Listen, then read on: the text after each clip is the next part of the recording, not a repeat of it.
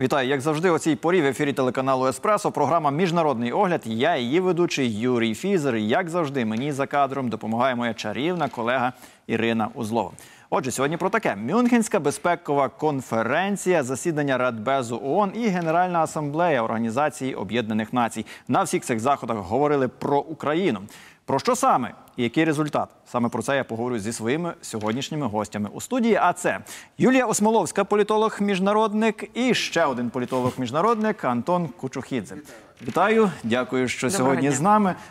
Перед сюжетом, перед тим як перейти до обговорення нашої теми, як завжди, запитання, на яке хочу почути дуже коротку відповідь. Сьогодні воно таке: продовжить речення Україна і Західний світ. Це пані Юлія. Контракт без шлюбу. Зобов'язання є, позитивної мотивації немає.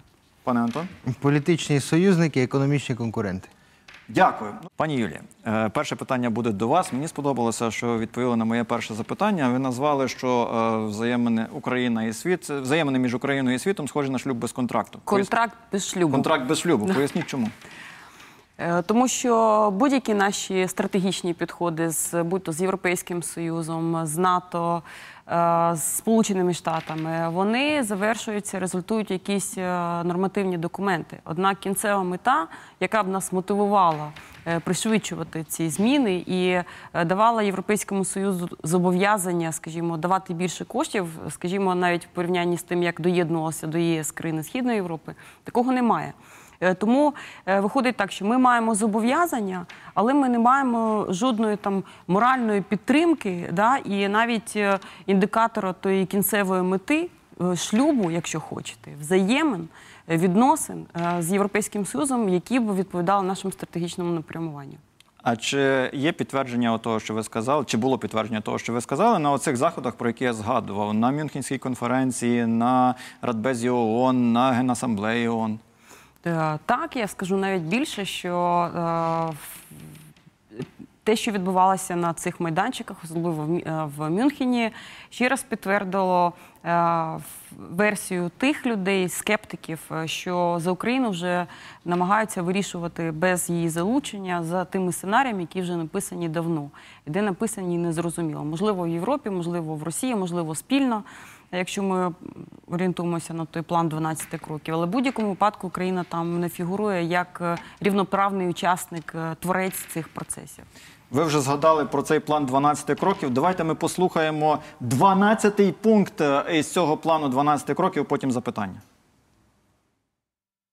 Слід докласти зусиль для взаємодії України зі своїми сусідами, особливо з Польщею, Угорщиною та Росією. Цей діалог має порушувати теми історії та національної пам'яті, мови, ідентичності та досвіду меншин. Він має містити терпимість та повагу до етнічних і релігійних меншин як усередині країни, так і за кордоном для підвищення залученості, інклюзивності та соціальної згуртованості. Отже, маємо цей пункт, але 11 пунктів досі також були досить цікавими в лапках. Е, В них хочу зазначити, не було жодної згадки про те, що те, що відбувається на сході України, це війна. Е, Там був, була, був термін конфлікт в і навколо України. Ну, якщо брати це до уваги, якщо брати до уваги те, що ми почули, е, якщо відштовхнутися від того, що сказала пана Юлія про те, пані Юлія, про те, що е, схід дещо вже почав менше звер... захід почав менше звертати увагу е, на Україну. Пане Антон, до вас запитання. А чи не можна це ще назвати і зрадою Європи? Е, Це не те, Чи що... можливо початком зради якоїсь? Ну, якщо подивитись на історичну хронологію, то е, європейці хотіли якось нам допомогти в тій проблемі, тому що російська агресія є наслідок е, тієї політики в регіоні, яка е, була там станом на кінець 2013 року. Е, наші європейські партнери сказали, що принципово ні з ким не будуть говорити там про зону вільної торгівлі, звузили маневреність для України, що ми не можемо маневрувати в одній зоні вільної торгівлі, в іншій. Ми отримали агресію за наш європейський вибір, а, а потім європейці розвели руками. Тобто, в принципі, європейці повинні пам'ятати, що в них теж є зобов'язання перед нами.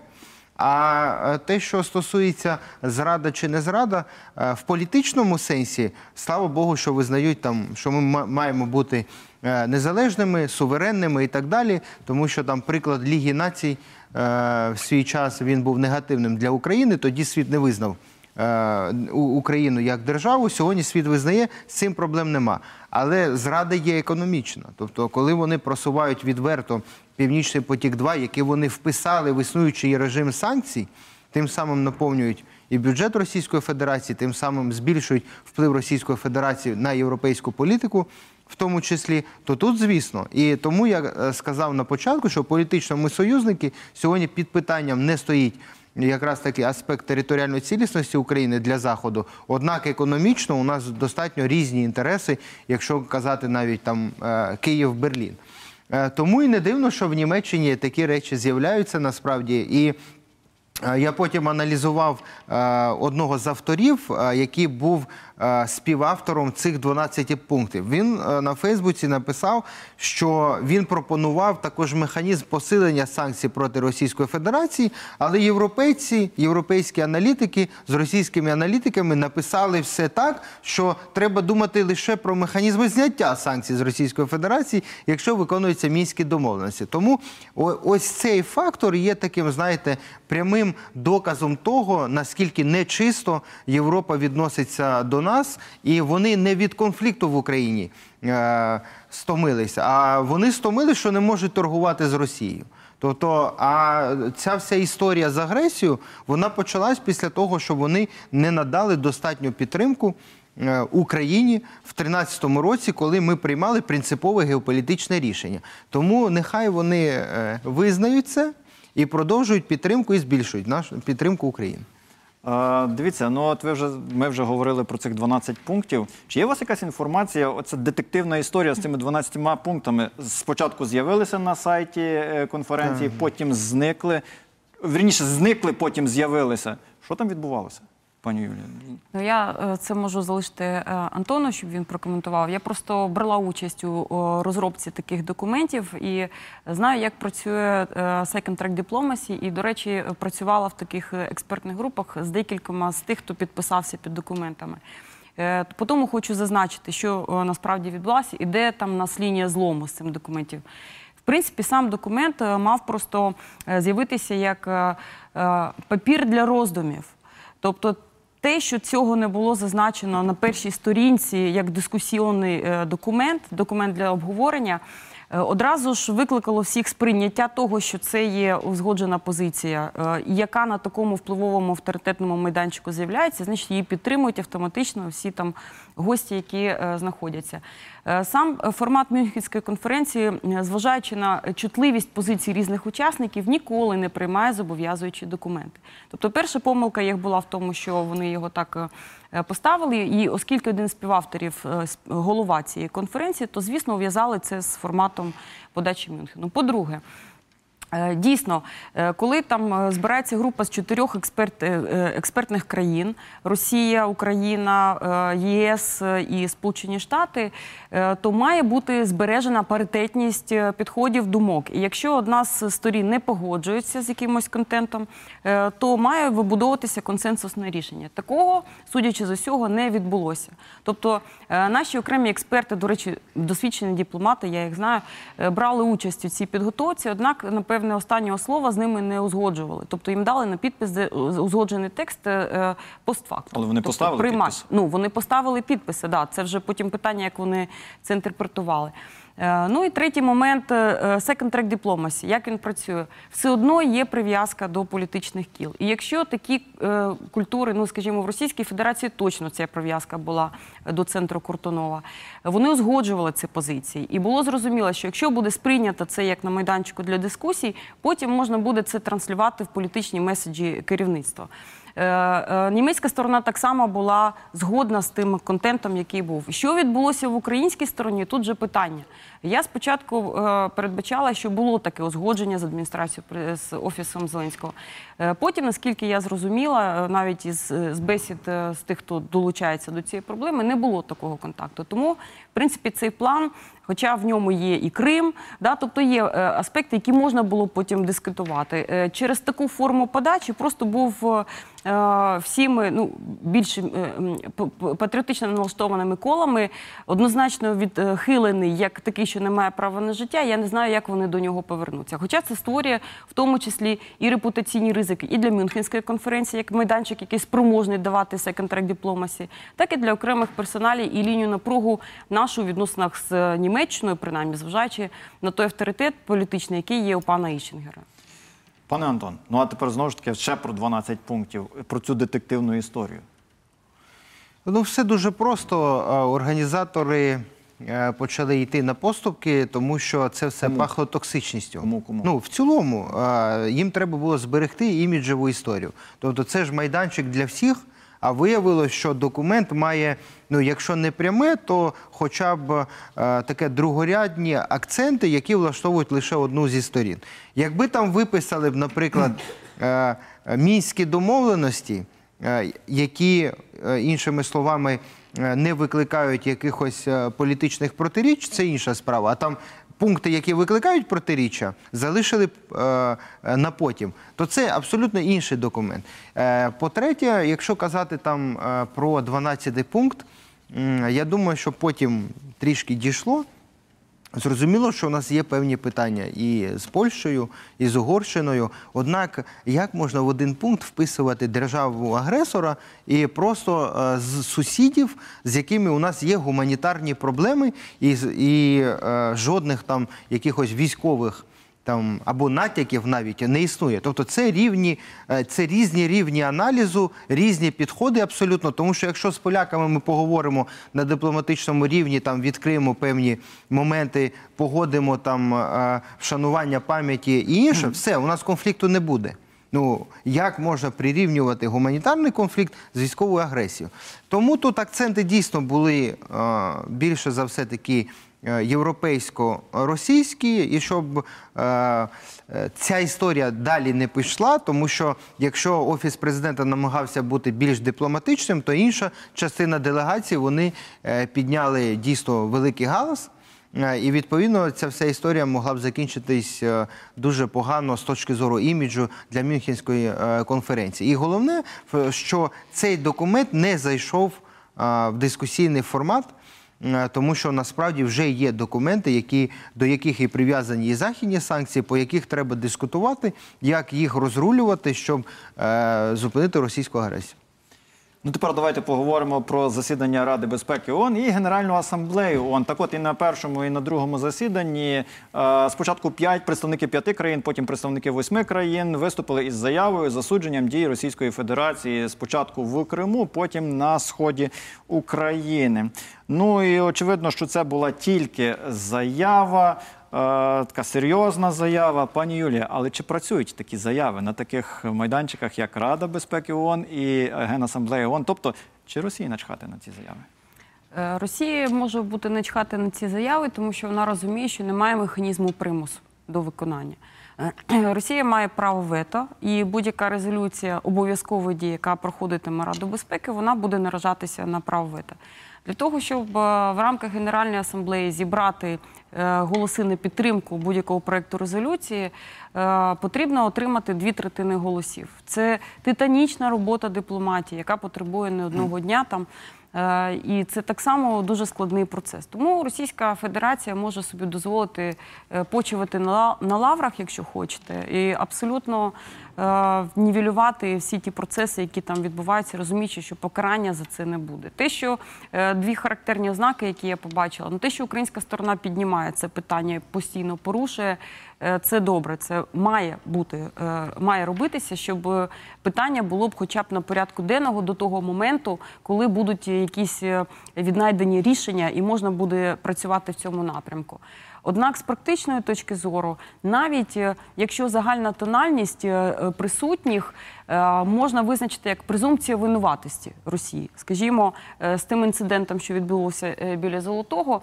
Е, ОБСЄ говорить про те, що вона не може верифікувати, звідки е, почалася е, весь цей інцидент, хто був хто розпочав і таке інше. Відповідно, росіяни спекулюють на тому, що це була українська сторона. Але якщо ви почуєте, проаналізуєте дискусії і на Радбезі, і на Радбезі, і потім на Генасамблеї, все одно більшість країн, які виступали, так чи інакше говорять про те, що Росія стоїть за е, цим е, за цією ескалацією. Тобто вони передбачають, що вона є винуватою, не маючи доказів. Тобто політична підтримка в нас є, однак е, її трансформація в практичні е, засоби примусу Російської Федерації, на жаль, сьогодні немає.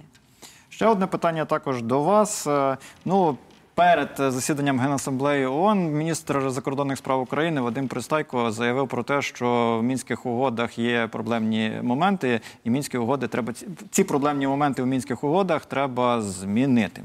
Е, Ми знаємо позицію російської сторони до того, що мінські угоди не повинні змінюватися. І знаєте, я особисто це це я підводжу до того, що хочу запитати про майбутню нормандську зустріч, яка запланована на квітень. Так от, в мене особисто думка, чому е, Владимир Путін погодився з Володимиром Зеленським на зустріч в грудні, через те, що він бачив певні поступки з боку нашого президента, тому погодився. Тепер він бачить зовсім інше. Тепер знову ці заяви з боку міністра закордонних справ про зміну певних пунктів мінських угод. Як ви думаєте, зважаючи на це все, в квітні відбудеться нормандська зустріч чи ні? Я вважаю, що поки що перспективи такої зустрічі це фантом. Е, Ознакою можливої там такої зустрічі в квітні могла б бути зустріч на рівні міністрів закордонних справ в рамках Мюнхену. І це, до речі, анонсувалося якийсь час. Потім ця ідея зникла і почалася човникова дипломатія міністра закордонних справ е, Німеччини з кожним з цих міністрів. Це говорить про те, що немає ознак на конструктив. Е, І, в принципі, е, це і зрозуміло, і природньо. Але якщо говорити про ті, тобто, дивіться, зараз кожна із сторін починає висувати якісь нові е, умови інтерпретації. Українська сторона говорить про перегляд мінських угод, російська сторона говорить про дотримання тих умов і таке інше. Якщо говорити про нашу сторону і безпосередньо заклики про зміну, дійсно вони не виписані в інтересах держави Україна. Це зрозуміло вже і дитині. Однак. Е, Момент, коли можна було команді Зеленського це порушувати перед російською стороною, він вже е, пройшов. Це можна було робити на Паризькому саміті, сказати, що ми такі угоди не підписували. В нас інше бачення того, як конфлікт може е, бути врегульовано, і будемо вимагати там принаймні перегляду чи адаптації, чи щось таке. Коли Зеленський підписується під спільною заявою. Е, де йдеться про те, що мають бути повною мірою виконані і мінські угоди, і комплекс заходів в Парижі. Російська сторона зараз вже апелює до згоди Зеленського і починає е, говорити про те, що українська сторона не бажає виконувати мінські угоди, на які добровольно зголосилася в Парижі. І це вже команда Зеленського. Ось так. Ну що ж, ну і на завершення запитання до обох моїх е, гостей. Ну, цілком очевидно, що у війні з Росією Україна повинна покладатися тільки на себе, але все ж таки дуже приємно, якщо є якесь плече, на яке можна спертися. Питання до вас обох. Чи маємо ми зараз це плече, пане Антоне? Американське плече більш стійке, ніж європейське. Воно нас підтримає, втримає? Політично так, а економічно знову ж таки є нюанси, однак вони більші, набагато більш стратегічні партнери а, нам, ніж європейці. Чи є в нас таке плече? Е, Плече є, але як е, американське, але як сказав наш президент, але ви дуже далеко. Я до вас не можу доїхати е, на запрошення Трампа. Нам просто цю відстань потрібно скорочувати. І не можу не погодитися словами пана Дікінсона, які ви цитували. Американська сторона має зрозуміти, що це життєво важливо для їх національних інтересів, для принципів їх зовнішньої політики, які просто зараз відійшли на другий план у зв'язку з передвиборчою кампанією. Тому наше завдання повертати їх до реалій і якраз апелювати і скорочувати цю е, дистанцію до плеча. Ще до вас питання впродовж. Яке наше завдання в даному випадку? Наше завд... У нас два завдання. Е, Перше це робити все, щоб зберегти режим санкцій, а а то і посилити його. І по-друге, не сподіватись лише на санкції, а будувати ефективну державу з ефективною економікою, яка посилить армію, дипломатію і в цілому економічну систему, яка дозволить нам хоча б якось впливати на певні світові процеси. Ну До що ж, якось Так, говорили сьогодні в програмі про Україну в світі і про світ з Україною, зокрема про підтримку світом Україною. Чи є вона? Допомагали мені сьогодні Юлія Осмоловська, політолог-міжнародник, і ще один політолог-міжнародник Антон Кочухідзе. Дякую. Дякую вам. Дякую. А, на завершення програми, як завжди, хочу нагадати, що попереду у нас цілий тиждень, сім днів минуть дуже швидко. А це означає, що наступної суботи, у звичний час, в ефірі телеканалу Еспресо, ви знову зможете побачити програму Міжнародний огляд зі мною, Юрієм Фізером та Іриною Узловою. Будуть як завжди цікаві теми, будуть як завжди цікаві гості. Тому до зустрічі.